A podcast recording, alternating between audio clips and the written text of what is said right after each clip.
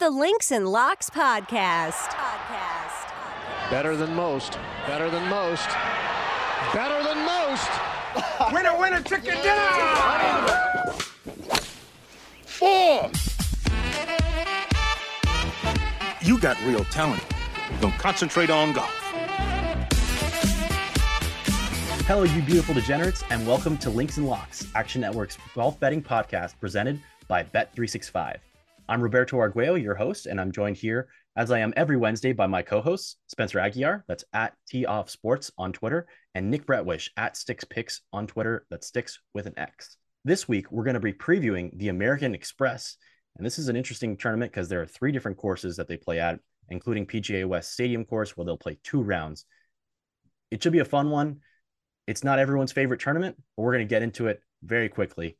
Guys, give me your best bets. Just tell me what your bets are right now, and we'll get into why they're your best bets later on as we go through our cards. Spencer, let's start with you. So my best bet this week, I'm going back to the head-to-head market. It's going to be Siwoo Kim plus 100 over Andrew Putnam. All right, he's riding that Siwoo wave. What about you, Nick? I'm gonna go with Mr. Pete Dye himself, Jason Day, top 40 plus 125. All right. I like the Jason Day. I like the Siwoo Kim. I'm going to go with my guy, Carl Yuan, top 40 at plus 175 on Bet365. We'll get into these picks in a little bit, but first, let's go through the course preview. We've got three courses on tap this week, Spencer. And what are you valuing more than other things this week? It's a tough tournament. As you said, it's a three course rotation. All come in at under 7,200 yards and feature a par 72 build and POA Trivialis greens. The best way I can describe that would be the Bermuda surface is dormant this time of year, and they overseed the courses with a minimal grain texture that produces these carpet like surfaces that roll very smoothly. We aren't going to have them as slow as some weeks, but there's probably a reason Rahm has voiced his displeasure in the past about this being a putting contest. The stadium course will have water that comes into play on nine holes, and extensive bunkering can make finding fairways imperative, especially when you realize that locating the short grass here produces around the highest birdie percentages on tour yearly.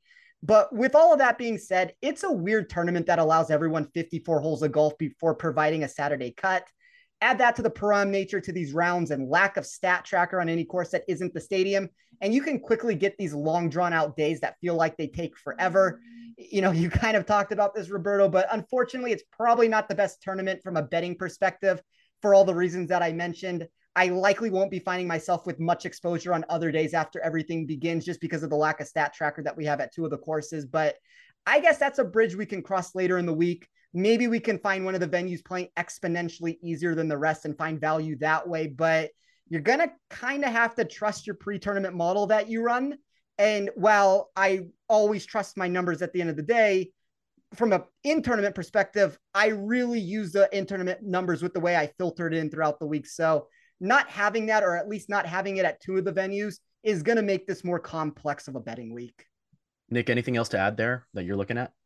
Honestly, I'd, I'd, echo everything Spencer says. I think he does the best, one of the best course breakdowns in the industry. Um, when I was going through the numbers and trying to build out my handicapping system for the week, like Spencer said, I think it's a it's not a great week to bet, especially when there's three different tournaments, no or three different venues, and the lack of shot tracker obviously hurts too um, just the winners have done it in so many different ways. There's no like true makeup of what wins here. So what I really found as a common denominator is I, I, think guys have a lot more success, not in terms of just winning, but placing, you know, top 30, top 40 stuff that I look for in the betting market is distance off the tee and accuracy off the tee. There's a ton of bunkers and the par fives you really want to get after. They're not actually like some of these courses are short, but the par fives are a little bit longer here. So I want guys that are just long, elite ball strikers.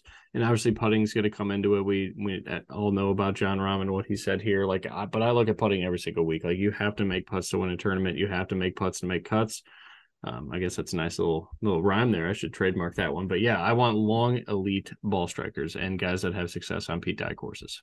I'll echo all those thoughts. I wanted longer guys, and the Pete Dye courses are kind of weird because you can miss fairways, and not every missed fairway is equal. Because sometimes you'll miss it in the water, or you'll miss it in a bad bunker, and you're just kind of in a hard place. But other times you miss it in the rough, some places, and it's going to be okay. Uh, we mentioned this is a pro am tournament, so the rough is not going to be super penal because they don't want these amateurs playing six hour rounds. So if you're in the rough in certain spots, it's much less penal than some other misses. So you really got to kind of know where to miss. And from experience, playing Pete Dye courses can be pretty squirrely. Um, he tr- was tasked with designing this course and making it the hardest course in the world at the time. And it was really tough, and tour players did not like it back when he built it, I think in the 80s or 90s. And then they stopped playing the tournament at this course. But then with the advances in technology that have been completely game changers on the PGA Tour, it's become a much easier course and it's not incredibly long. A lot of times there'll be something visually very challenging, like a water hazard on one side or penalty area on one side, and then you think you can bail out on the right side, but that's not really a good bailout spot either. And you've just got to take your shot. You've got to shoot your shot and you've got to hit the fairway on some holes. And there's really not a great spot to miss. That's why I think a lot of the Pete Dye influence and Pete Dye results on other courses is very important and is very important this week. Go ahead, Spencer. No, I was just gonna say, I mean, I think you what you said rings true in all facets of how you mentioned it. It's a positional golf course, but on top of it, one of the things that I added in my model was aggression. So that's players that on the short par fours, on the par fives, they're going to be more inclined to go for the greens um, you know, in less amount of shots than the rest of the field. I think that's a way where distance can come into play, which what Nick was talking about there. Like, find me the player that is going to try to win this golf tournament. We know that you need to produce birdies to win here. Yes, there are jarring mistakes that you can make. There's tournament ending errors that if you go in the water or you make the wrong decision, you can end up losing the golf tournament. But at least find me the guy who's trying to win the event. So, one of the things I added in my model was aggression this week. And, and I think it's a really good filter to kind of weed out the players that are on Sunday not going to necessarily go for it when push comes to shove. I completely agree. Uh, Spencer, let's get into our outright card. Break down all your outright picks and let us know why you're on them.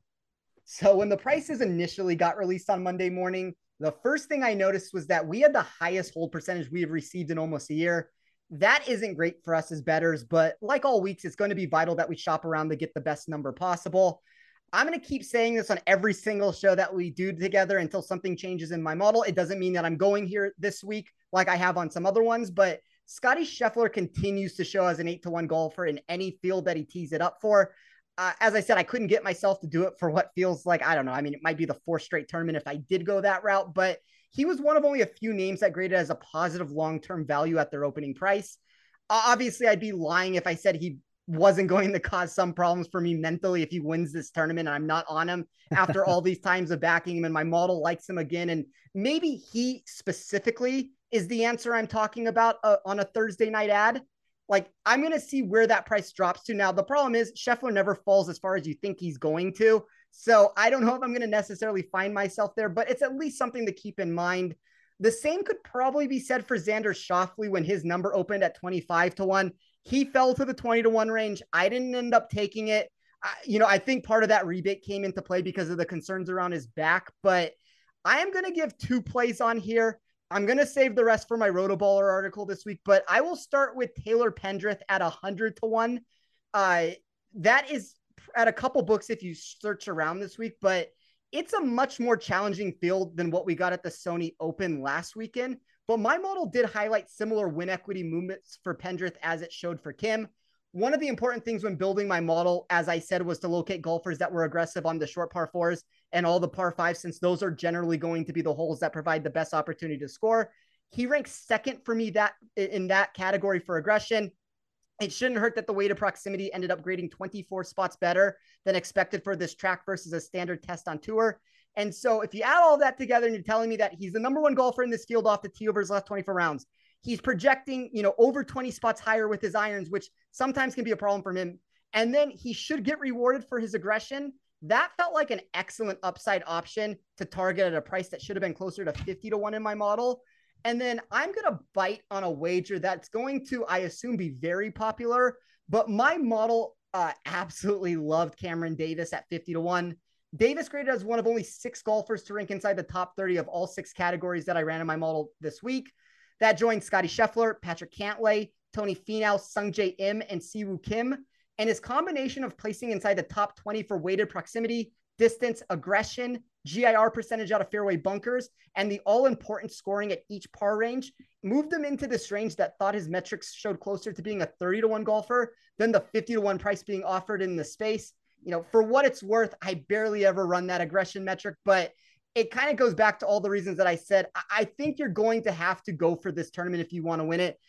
Eh, you know, Roberto, you mentioned this, and I really like the point that you brought up. You might think that you're bailing out in a situation by not going left when, and you end up going right, and you end up in a worse decision and a worse placement by going that way with it. I want golfers that are kind of going to block out everything and just hit their shot.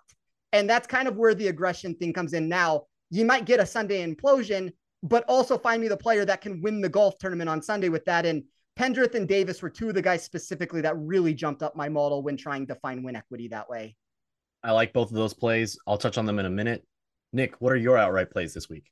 I'm also on the Pendrith train, and then I got Keith Mitchell 100 to one. I think there's multiple books out there in the legal space that can do that one. Aaron Wise 50 to one. I had to take Jason Day, Mr. Pete Dye 70 to one, and then I did get a little chalky. Usually, uh, too short of a number for me to bet, but I like Tony Finau for the exact reasons you guys just kind of talked about. Taylor Pendrith, I think he checks all those boxes and has higher win equity, but obviously his price reflects that.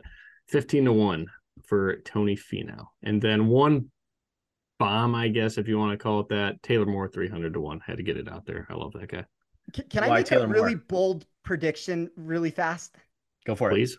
So I'm going to say, I don't know if it starts this week. I'm going to say Tony Finau before this year is finished ends up becoming the number one golfer in the world.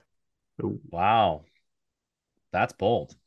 Jon Rahm's on a mission right now. I don't know about that. Rory, I don't think Rory keeps it that long. I just don't think he's going to play as much. But I don't know. Jon Rahm seems mad at the world, and um, he keeps opening at six and one at every tournament. It's kind of tough to, uh, I don't know. And he's, well, he's mad at too. this course.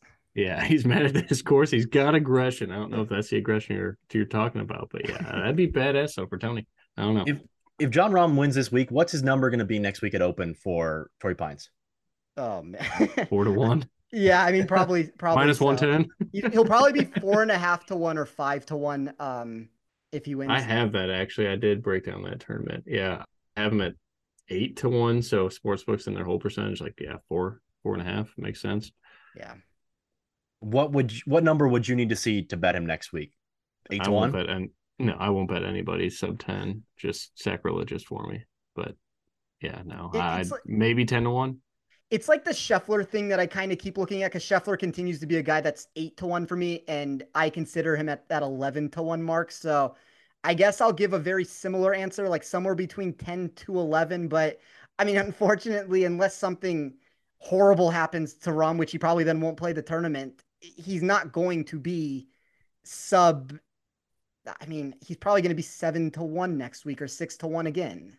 Yeah. So at that point, like, wouldn't you just, uh, like, it happened in Sentry? It, obviously, you got a ridiculous circumstance, but wouldn't you just wait live? Like it's not like he's going to come out of the gate and have a five stroke lead and just go wire to wire like that. The odds of that happening in golf are just slim yeah. to none. Like wouldn't you just wait? It, like if his if he opens at six to one, let's say that's probably a safe number. Wouldn't you just wait live and, and get like an eight a ten? Like if you're on Rahm, you like your expected value has to go up significantly if you just wait. Yeah, I mean, part of the problem is is is mm. I don't know where it can actually go to just because he's yeah. so good on that course. Like, even if he starts slowly, what are they real like realistically going to drop him to? I'm going to say this: I could see next week being the Rahm versus Finau duel, and maybe the mm. winner of that all of a sudden gets that head start to being the number one player in the world. But I've always said Finau is going to win, and I'm I'm getting off a tangent right now, but I've always said Tony Finau is going to win at the Farmers Insurance Open at some point in his career this might be the perfect opportunity. We'll talk about that more next week. I'm very interested to see where his number will be for that event. Well, hopefully he doesn't ruin your number next week, but if he does, at least Nick will be on him. Yeah. I really like Finau this week, but after going up the board last week, I'm not going to be treading those waters anytime soon again. We'll get into that later. But I love you got your picks. I've got a lot of commonalities in them. First, I've got Jason Day, 7,000 uh, plus 7,000, so 70 to 1. Uh, we know about how he does on these Pete Dye courses. Uh, he's he won the PGA Championship in 2015 at Whistling Straits. He won the match play at, at Austin Country Club, and he won the Players Championship at at Sawgrass. And additionally, there's also a Jack Nicklaus course in rotation this week, and he also has a win at the 2015 RBC Canadian Open, which was a Nicklaus course. So I like that. We know it's a buy low spot. If you listen to this podcast, you know that we're pretty bullish on him uh, as he recovered from that back injury. We think he's back. First start since the RSM Classic in November. And before that one, he was rapidly improving on approach. So I'm bullish on him. I don't know that we're going to see 70 to 1 if he does well this week again. Then I'm on KH Lee. He's another guy who's strong on approach from all distances. Uh, we know you got to be strong from 150 to 175 this week. You got to be strong inside of 100 yards, and you also got to be strong outside of 225 on those long par fives. Uh, so I liked his overall um, accuracy on approach. And then he's got momentum. T7 at Sentry Tournament of Champions, T28 at the Sony Open. I think he's doing pretty well overall with his game. It's in good form. Third on strokes gained approach last year at this tournament, but he had one of his worst ever rounds as far as driving accuracy goes. So hopefully he can get that straightened out as his form's been a little bit better and it'll work out for him this week. Then I'm going with Sahith Theegala at 55 to 1 out there. He's got some putting upside, which I like. Um, and he's also 56 in birdie or better last year. He's a Pepperdine alum, so he's familiar with desert golf, and we know he did pretty well at the WM WM Open last year when he nearly won. I'm also going with Cam Davis as Spencer is, and then Davis Riley, 100 to one number play for me. 18th in birdie or better last year. I think he should be closer to around 60 to one. Another guy with a lot of length, doesn't have a ton of weaknesses, runs really hot and cold, but he hasn't played since November. And I've got Taylor Pendrith as well, same number, a lot of the same uh, handicap for both of them. I think th- they both have potential spike weeks on approach and putting, and we haven't seen their form, so we don't know. But at 100 to one, I'll take a shot on both of them this week instead of one of them in a normal week. At what I think they should be priced around 50 or 60 to one. Yeah, I, I mean, I think just like on the KH Lee train, uh, he seems to be trending in the right direction right now. And I run my numbers through a longer duration of time. So I don't necessarily see some of that come to fruition like this week of doing it. But you see him moving in all the sharp markets with with the traction. You saw it last week. You see it a little bit again this week. And then I just want to point it out. I feel like an evil genius right now where you guys as my friends are doing all my dirty work with Jason Day after years of me touting him over and over again for every single event. Like I just sit back and reap all the benefits of it.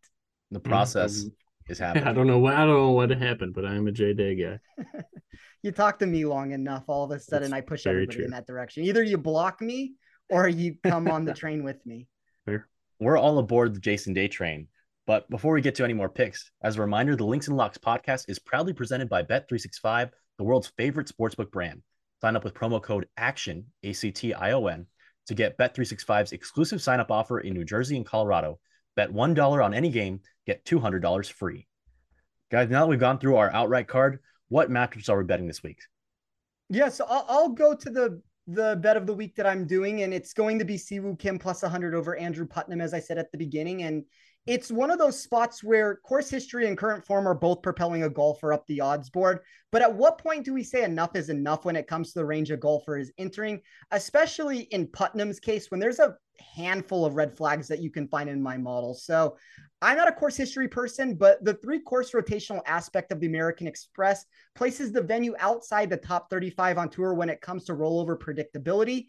So while the five straight top 35 finishes here will show well when importing it into my model, it feels like one of those situations where books are overinflating the category since it's hard to find much wrongdoing with his past at these properties. You know, not to mention that his current form of 13 consecutive made cuts on tour continues this trend of safety, at least of what's being pumped out in the space. So you know, now I don't want to make it sound like safety doesn't matter or isn't present here. He does jump inside the top 25 of my model when running it for a flatter build. But, you know, Nick and I talked about this a little bit when we were talking about a David Lipsky, Alex Smalley bet where both of us kind of like Smalley. But I think this abnormal 54 hole cut does skew the data a little bit and turns this more into a no cut feel over anything else. So for me, that makes me more willing to shoot for upside on my head to head wagers this week that's something that Putnam doesn't have whatsoever in the onslaught of negative marks on my sheet.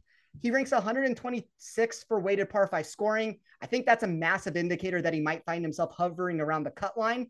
Don't necessarily think he's going to miss, but I think it's a heightened cut chance that he misses the cut, maybe from what some people think. Uh, he's 87 for weighted total driving. And then the real eye popper for me is the 121st mark when we took the three main proximity zones of under 100 yards, over 200 yards, and between 150 to 175 yards. I would say my one concern here is that he does experience some positive trajectory when you add in the Nicklaus and La Quinta courses. Uh, I'm a believer that if he had to play four days at the stadium venue, that his current metrics probably would fall apart at some point. But even with the guaranteed one round and potential for two, there's enough water and danger that I do think he slips because of those metrics I just listed. And it's funny because Siwoo Kim seems to be experiencing the opposite here, where Putnam's getting all the credit for everything that he's done. Well, Siwoo Kim just won a golf tournament, and all I have read in the space is, oh, well, Siwoo Kim doesn't perform well after he wins a golf tournament. He doesn't perform well after he gets a top 10 finish. I mean, look, we're looking at like four or five tournaments here. Like we're talking about four victories that he's had and a handful of top tens to where he could have been going to a bad tournament the next week. It may not have been a course that fit his eye. I, I think that these two courses in general are two events. I mean, there's a reason why he's won this in the past, but um, I don't know. I mean, my model had this closer to minus 130. I had 30 points of value at the plus 100 numbers. So give me Siwoo Kim in a spot to where I wouldn't be surprised if he bounces back with another top 10 finish. And I'm not going to predict that Putnam misses the cut. My model is not even predicting that to be the case, but I wouldn't be shocked if this ends up being like a 53rd place finish for him. And it just ends up being a disappointment. And, you know, we win this with relative ease if Siwoo can do what I'm hoping he does. And Spencer, I think that a lot of people had this week circled as the week for Siwoo Kim to yes. really flourish. And just because he won last week, a lot of people are skeptical. So I like the play at plus money there. I think I'm gonna have to join you on that one. Yeah, he's sixth in my model, and it's that really has nothing to do with him winning the event last week. Like, yes, I run it through a one year duration to where I include the 2022 stats and the 2023 stats, but he didn't gain so many strokes. Like, it's such a small percentage of the weight that I'm putting into it from that one golf tournament, or even this year in general from the couple events that we've had like there's a reason why he's found success on this course repeatedly, even outside of the victory. And as you said, Roberto, this was the week that a lot of people were pegging him to make a run. So now, if everybody wants to get off of him, whether that be for gambling or DFS or whatever we want to talk about, I'm going to jump in in those moments where everybody's running the other way. Nick, do you have any matchups this week? Yeah, we love to talk about form, but if they win, form doesn't matter apparently yeah. in the in, in, the industry. But yeah, I, I love Siwoo too. So I have one matchup. Don't love it. I would not have bet it if it was a two day cut, just with the uh, the volatility of the player I'm going to back again this week who let me down last week. I'm going to go Alex Smalley over David Lipsky. I believe that's minus one ten, pretty much exclusively or not exclusively anywhere. I should say book agnostic. Um, I like the proximities for Smalley more. He's significantly longer off the tee. He doesn't take a big hit in terms of accuracy. Like Lipsky is a fairway finder, that's fine. But like we talked about earlier, I think we all want longer hitters on this tournament. Um, good putter. Uh, did finish 25th here last week and is relatively good on Pete Dye courses. If I want to say, based on the sample size, it's okay, I guess, nothing special. But same with Lipsky. Lipsky just I, Smalley's a better golfer in my opinion overall. I would have had this more at minus 140 for Alex Smalley. So right around 30 points of value, which is pretty much always a number grab for me. So I'm gonna go Alex Smalley over Lipsky simply because we get a third day of golf for free. So the volatility of Smalley is hindered a little bit there. Can I add one more thing to that? Go Please. So yes, I mean we'll be book agnostic here, but there are prices in the space where he is closer to that minus 140 number that Nick mm-hmm. finds proper. So I tend to maybe I'm not that aggressive to where I would say minus 140 is the proper number, but I don't know. I mean, to me, my model seems to think minus 125, minus 130. So, regardless of the situation, it's a mispricing at a minus 110 number. And uh, I wasn't going to add it, but I think Nick, you talked me into it just based off of the extra round. Pod play. We got a live pod play. That's yep. our favorite. All right. I'm going to transition that because I don't have any matchups this week, but I do have a bet on Alex Smalley. I bet uh, 0.1 unit for him to go top 20 at four to one. And I also bet 0.2 units for him uh, at plus 230 for a top 30 finish. And I like him for all the reasons that Nick said. And I think it's a buy low spot for him as he had his worst driving accuracy week in a calendar year last week at the Sony. And he still was strong on approach. And I think that's going to play this week. I wanted to buy more on the upside than on a matchup play there. Uh, I also considered a different matchup play. I considered Cameron Young over Will Zalatoris, but I ended up instead choosing to go Will Zalatoris to finish 24th or worse. And that's because I just don't know about his back health. I think he's healthy enough to play. I mean, he's healthy enough to play, obviously, as he played in the Tournament of Champions a couple weeks ago. But digging in, I think he had a solid week overall as far as where he finished on the leaderboard. However, looking at the approach data was somewhat surprising because he lost strokes on approach. And in 20 track tournaments last year, he only lost strokes on approach one time. So that was surprising for me because not only does he normally gain strokes, he gains strokes significantly. And I'm just going to take a shot on fading him this week, 24th or worse. Didn't want to have to play him against anybody, but rather play him against the entire field. It's tough to beat 120 players on the PGA Tour in any given week. And if he doesn't have his fastball, which is his approach play, I'm not buying his putting as being able to carry him on any given week, especially in a putting contest, quote unquote, this week.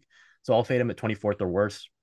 I thought about playing him outright had he been in health this week, had he been healthy this week, because he looked really good last year at this tournament and nearly won, or not nearly won, but he was one of the best players on approach and on a Pete Dye course. I think his game plays when he's at full strength, but I'm just not quite buying that yet. So I'll fade him.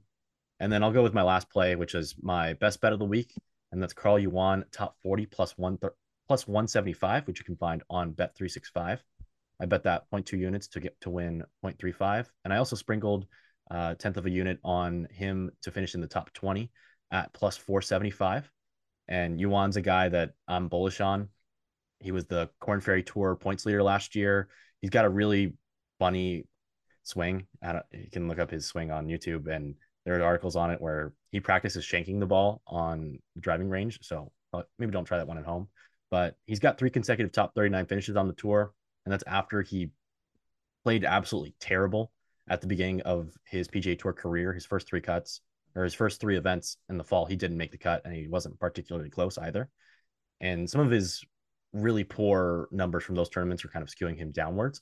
But he's got length off the tee, incredible length off the tee, and he's got above average approach play from all distance, all distances. And even though he's played so poorly, relatively scoring wise, he's still been solid on approach. He had a win in two second place, two solo second place finishes on the on the Corn Ferry Tour last year. Also had another tie for second. So he's just, just a guy I think has more upside than the current pricing across the market. So I bet him top twenty, top forty. I also sprinkled. I also sprinkled him to win outright. Don't necessarily know that you should tail that, but I got him at two fifty to one. I mean, it's it's a young player on tour where I regress some of his numbers backwards because I didn't know exactly what to expect. So if I just ran like the actual numbers that he's produced this season, which would be so far and above what should be accurate in certain spots, like no golfer would be producing some of those numbers over the course of a year.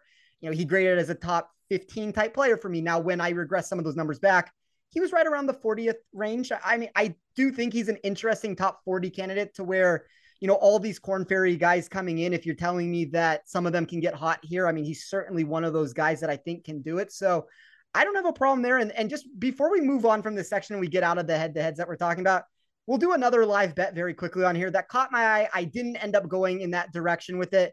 Maybe you guys can talk me in or out of it with it. And I think Nick will know which way I like based off of conversations we've had.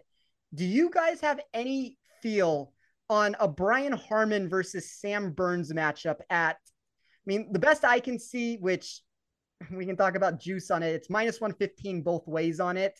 Uh, so that'd be Harman versus Burns. Do either of you have an opinion? I would. I'm staying away.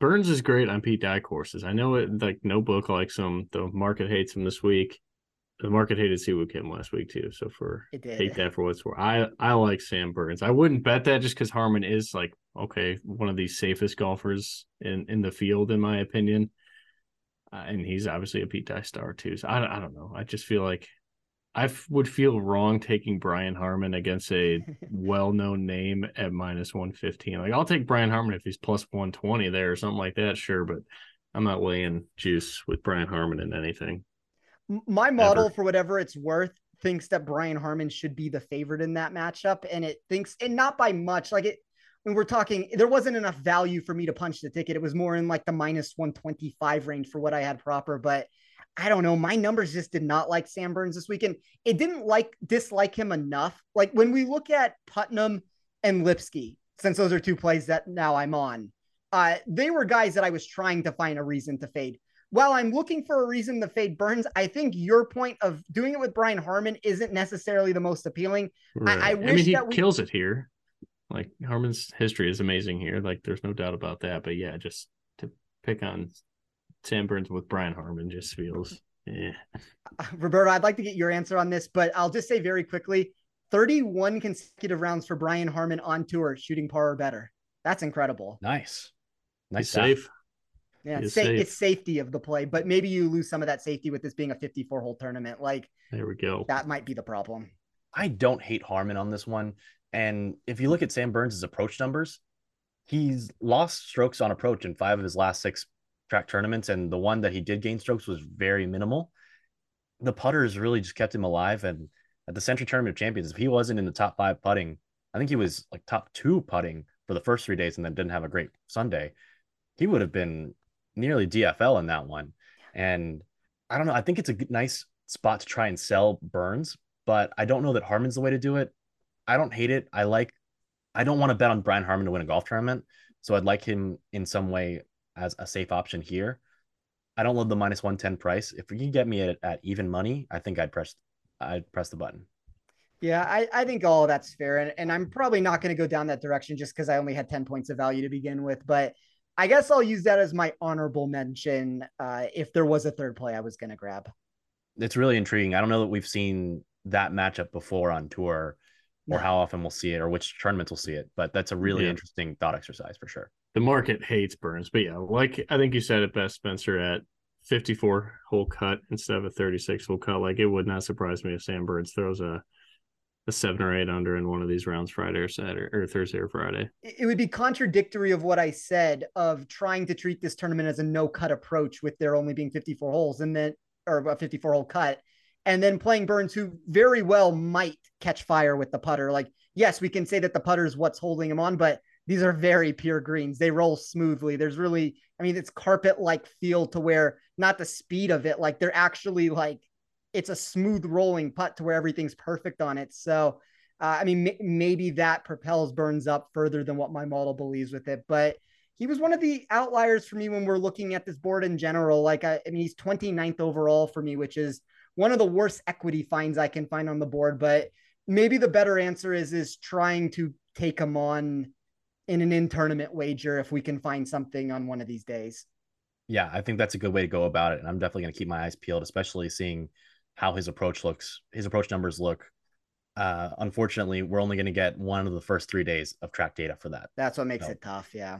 Yeah, we can look at greens and regulation, I guess, otherwise, but uh, we'll have to dig into that at least. Guys, any final plays before we get out of here? I will add one more play here. So I feel like this has been, you know, we can say Jason Day is like the poster child of this show, but I really feel like between the three of us, it's been Harris English. We have talked about him a lot uh, in different iterations of how we want to play him and what we think is proper. This is going to be the week that I jump into the mix. So I'm going to take Harris English to come top 40 at plus 160.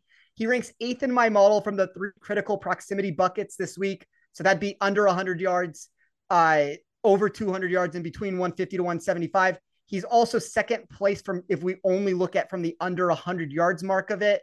And then you add in the mixture of good drive percentage, uh, par five scoring. I think those two totals are, are reasons why he pushes up even higher. Like that moves him inside the top 25 in any iteration of how you want to run him in my model. I mean, he's really inside the top 20 in any iteration based off of that. But uh, plus 160, I thought was a good number on a golfer that we always said if the irons start turning around or if we get a course where the irons are suited for him, that's going to be where he starts finding success again. And for me, this feels like the track where Harris English can use some of those strengths to his advantage. I'm still not quite there on the approach numbers, and the lack of driving distance makes me a little bit hesitant here as well. Also, doesn't have great Pete Dye.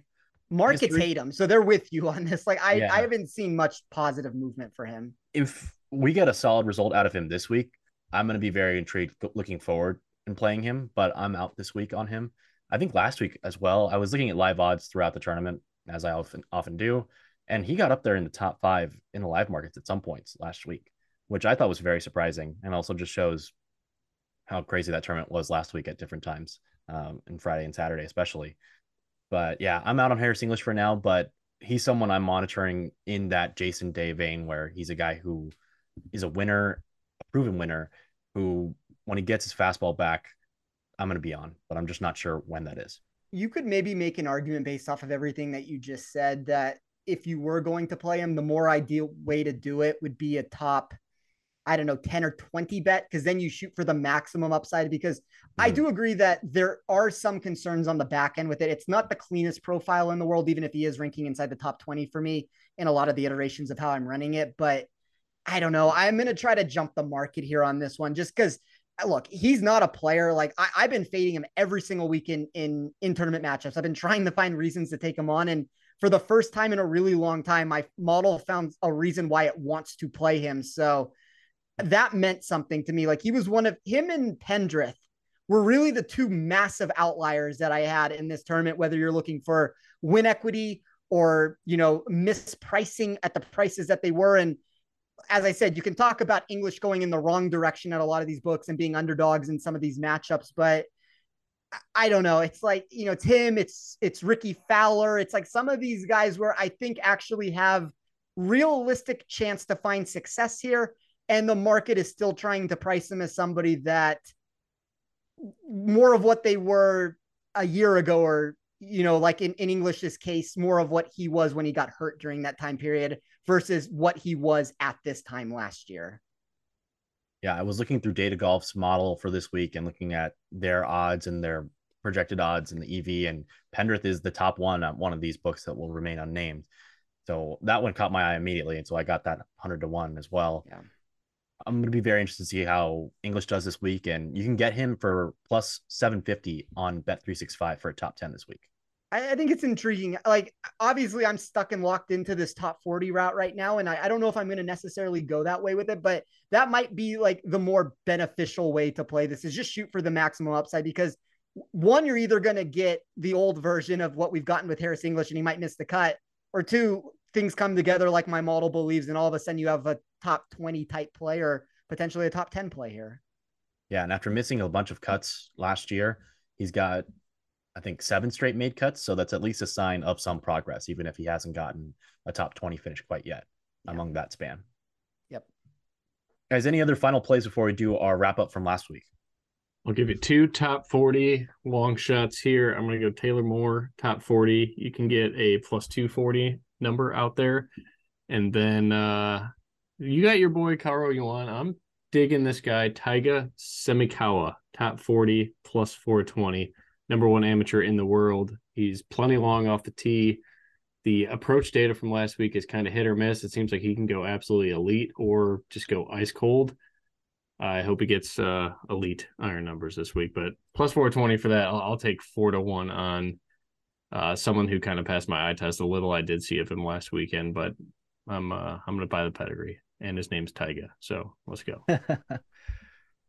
That's intriguing. He doesn't have a ton of data, so I'm going to be interested. In how the dude just the guy wins. I mean, he's won two events on it's on the Japan tour, but that is plenty of good golfers that come from there, and he was in college when he won. So just it's kind of like the reason like uh, it was before we were on the show, but we were uh kind of talking about the success of Tom Kim going into the Scottish Open, and obviously he was great at. Uh, it was a U.S. Open, right? That he was. What he finished top twenty? Did he? I should know this. I'm sorry. Real quick, I gotta gotta figure this out. U.S. Open, he finished twenty third. Yeah, and then then he went to the Scottish Open right after that, right? And he finished third. Yeah, so it's like he, all if you look at Tom Kim prior to that, like all this dude did anywhere he went was you know top ten it, and Taiga Semikawa does that. So I'm gonna I'm gonna roll the dice here that we may be onto something with a uh, really good just overall player and long ball striker on the uh, Japan tour here. Pretty crazy to think that someone like Tom Kim was playing on the Japanese tour and just the Asian tour events a calendar year ago, and then last week he's number one on the board at the Sony Open. And with that, we'll transition to our Sony Open wrap up. I was dumb enough to place Tom Kim last week at the top of the board and really I was confident after three holes. He was two under after three, and then uh, the wheels kind of. then six footers came and, and yeah, came and went. Tough week to have his worst putting week on the tour ever. I didn't hate it. I just think the regression monster was due to come, and unfortunately, it slapped him across the face last week. that didn't work out for me. Um, other than that, I had some up and downs. Basically, treaded water. Didn't have much on the Hubbard top ten plus twelve hundred. Russell Knox top twenty as well. Uh, I think around plus four hundred. Those both missed for minus 0.1 units. And then my fades were spot on. Spencer, you hit it on this one. Kurt Kitayama, I think it was 44th ish or worse. So I tailed you on that on the pod last week. And then I also had my big fade of Hideki Matsuyama, 23rd or worse. Those both went beautifully, not a lot of drama. Tom Hoge, 27th or better, did not did not work for me. But overall, I ended up down 0.4 units. How was y'all's week last week? You know, I, I do this for a living and I try not to let anything that happens weekly affect me. But man, missing out on Siwoo Kim was an error that so did not need to occur. My model loved his upside totals when I ran it from a win equity standpoint. Uh, something that anyone who uses my model saw with him grading inside the top 10 names of the field for pure upside. But a combination of overinflating my units elsewhere and then stubbornly not adding him at any point throughout the week did lead a very sour taste in my mouth. That's rarely an answer that you hear me give after a tournament since I live and die by my model. But I couldn't help but feel like I left something on the table at that event. On a positive note, I did hit my play of the week of Greyson Sigg plus 100 over Robby Shelton.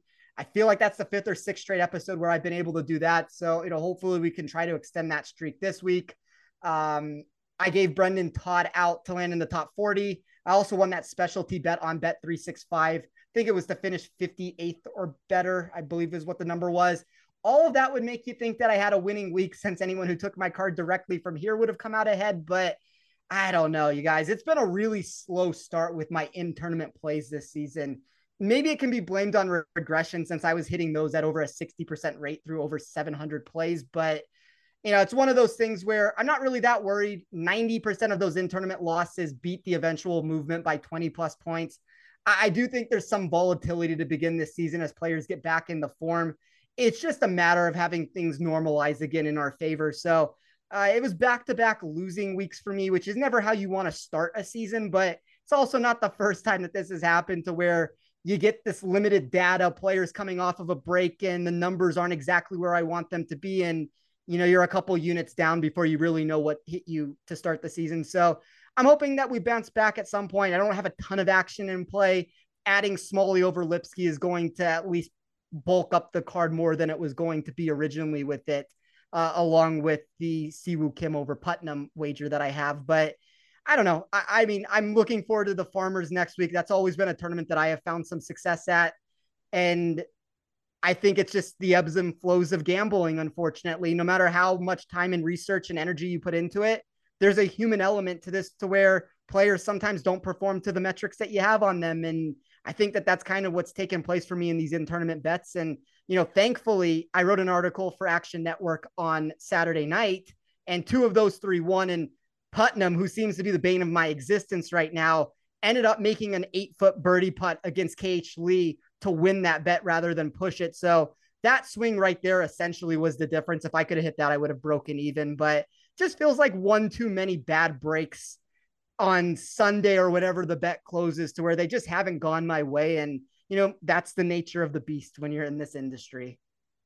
Variance is always a constraint, but in the long term, if you keep doing plus EV plays, it'll come back and 100%. you'll get yours.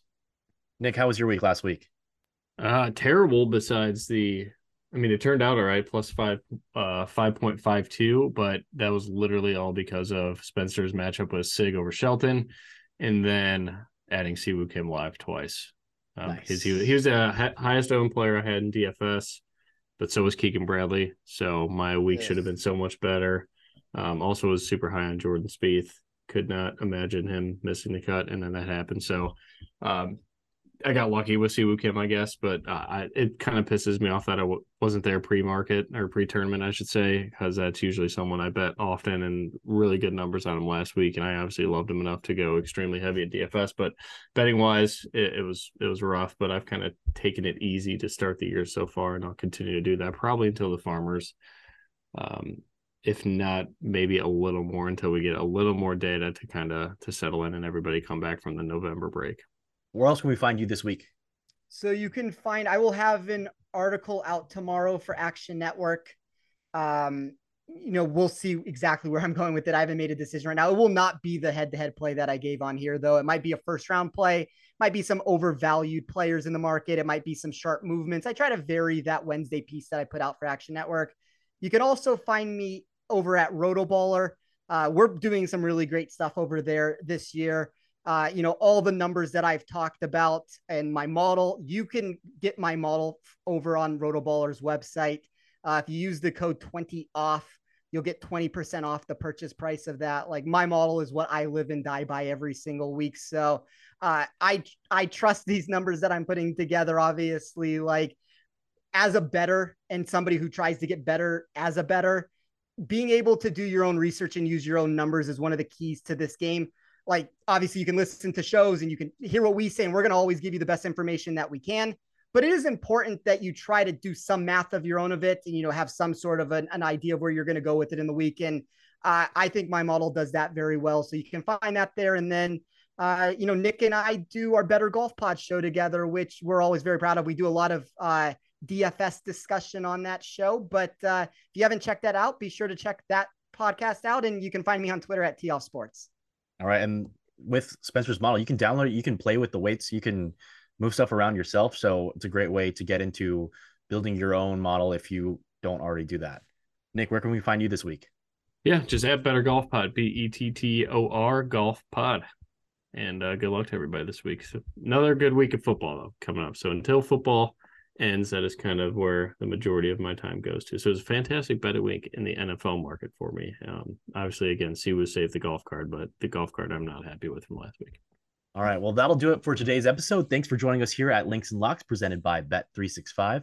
For more great golf content from our Action Network and Golf Bet team, check out our Best Bets episode from earlier this week, featuring Golf Bet's Jason Sobel and PGA Tour's Ben Everill as they quickly run down their top plays for this week's tournament.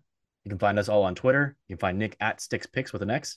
You can find Spencer at Tee Off Sports. You can find me at Roberto A213. Thanks again for everyone who makes this podcast possible, especially our producers Noah, Sophia, and Matt. Thanks, and here's hoping you hit the green this week.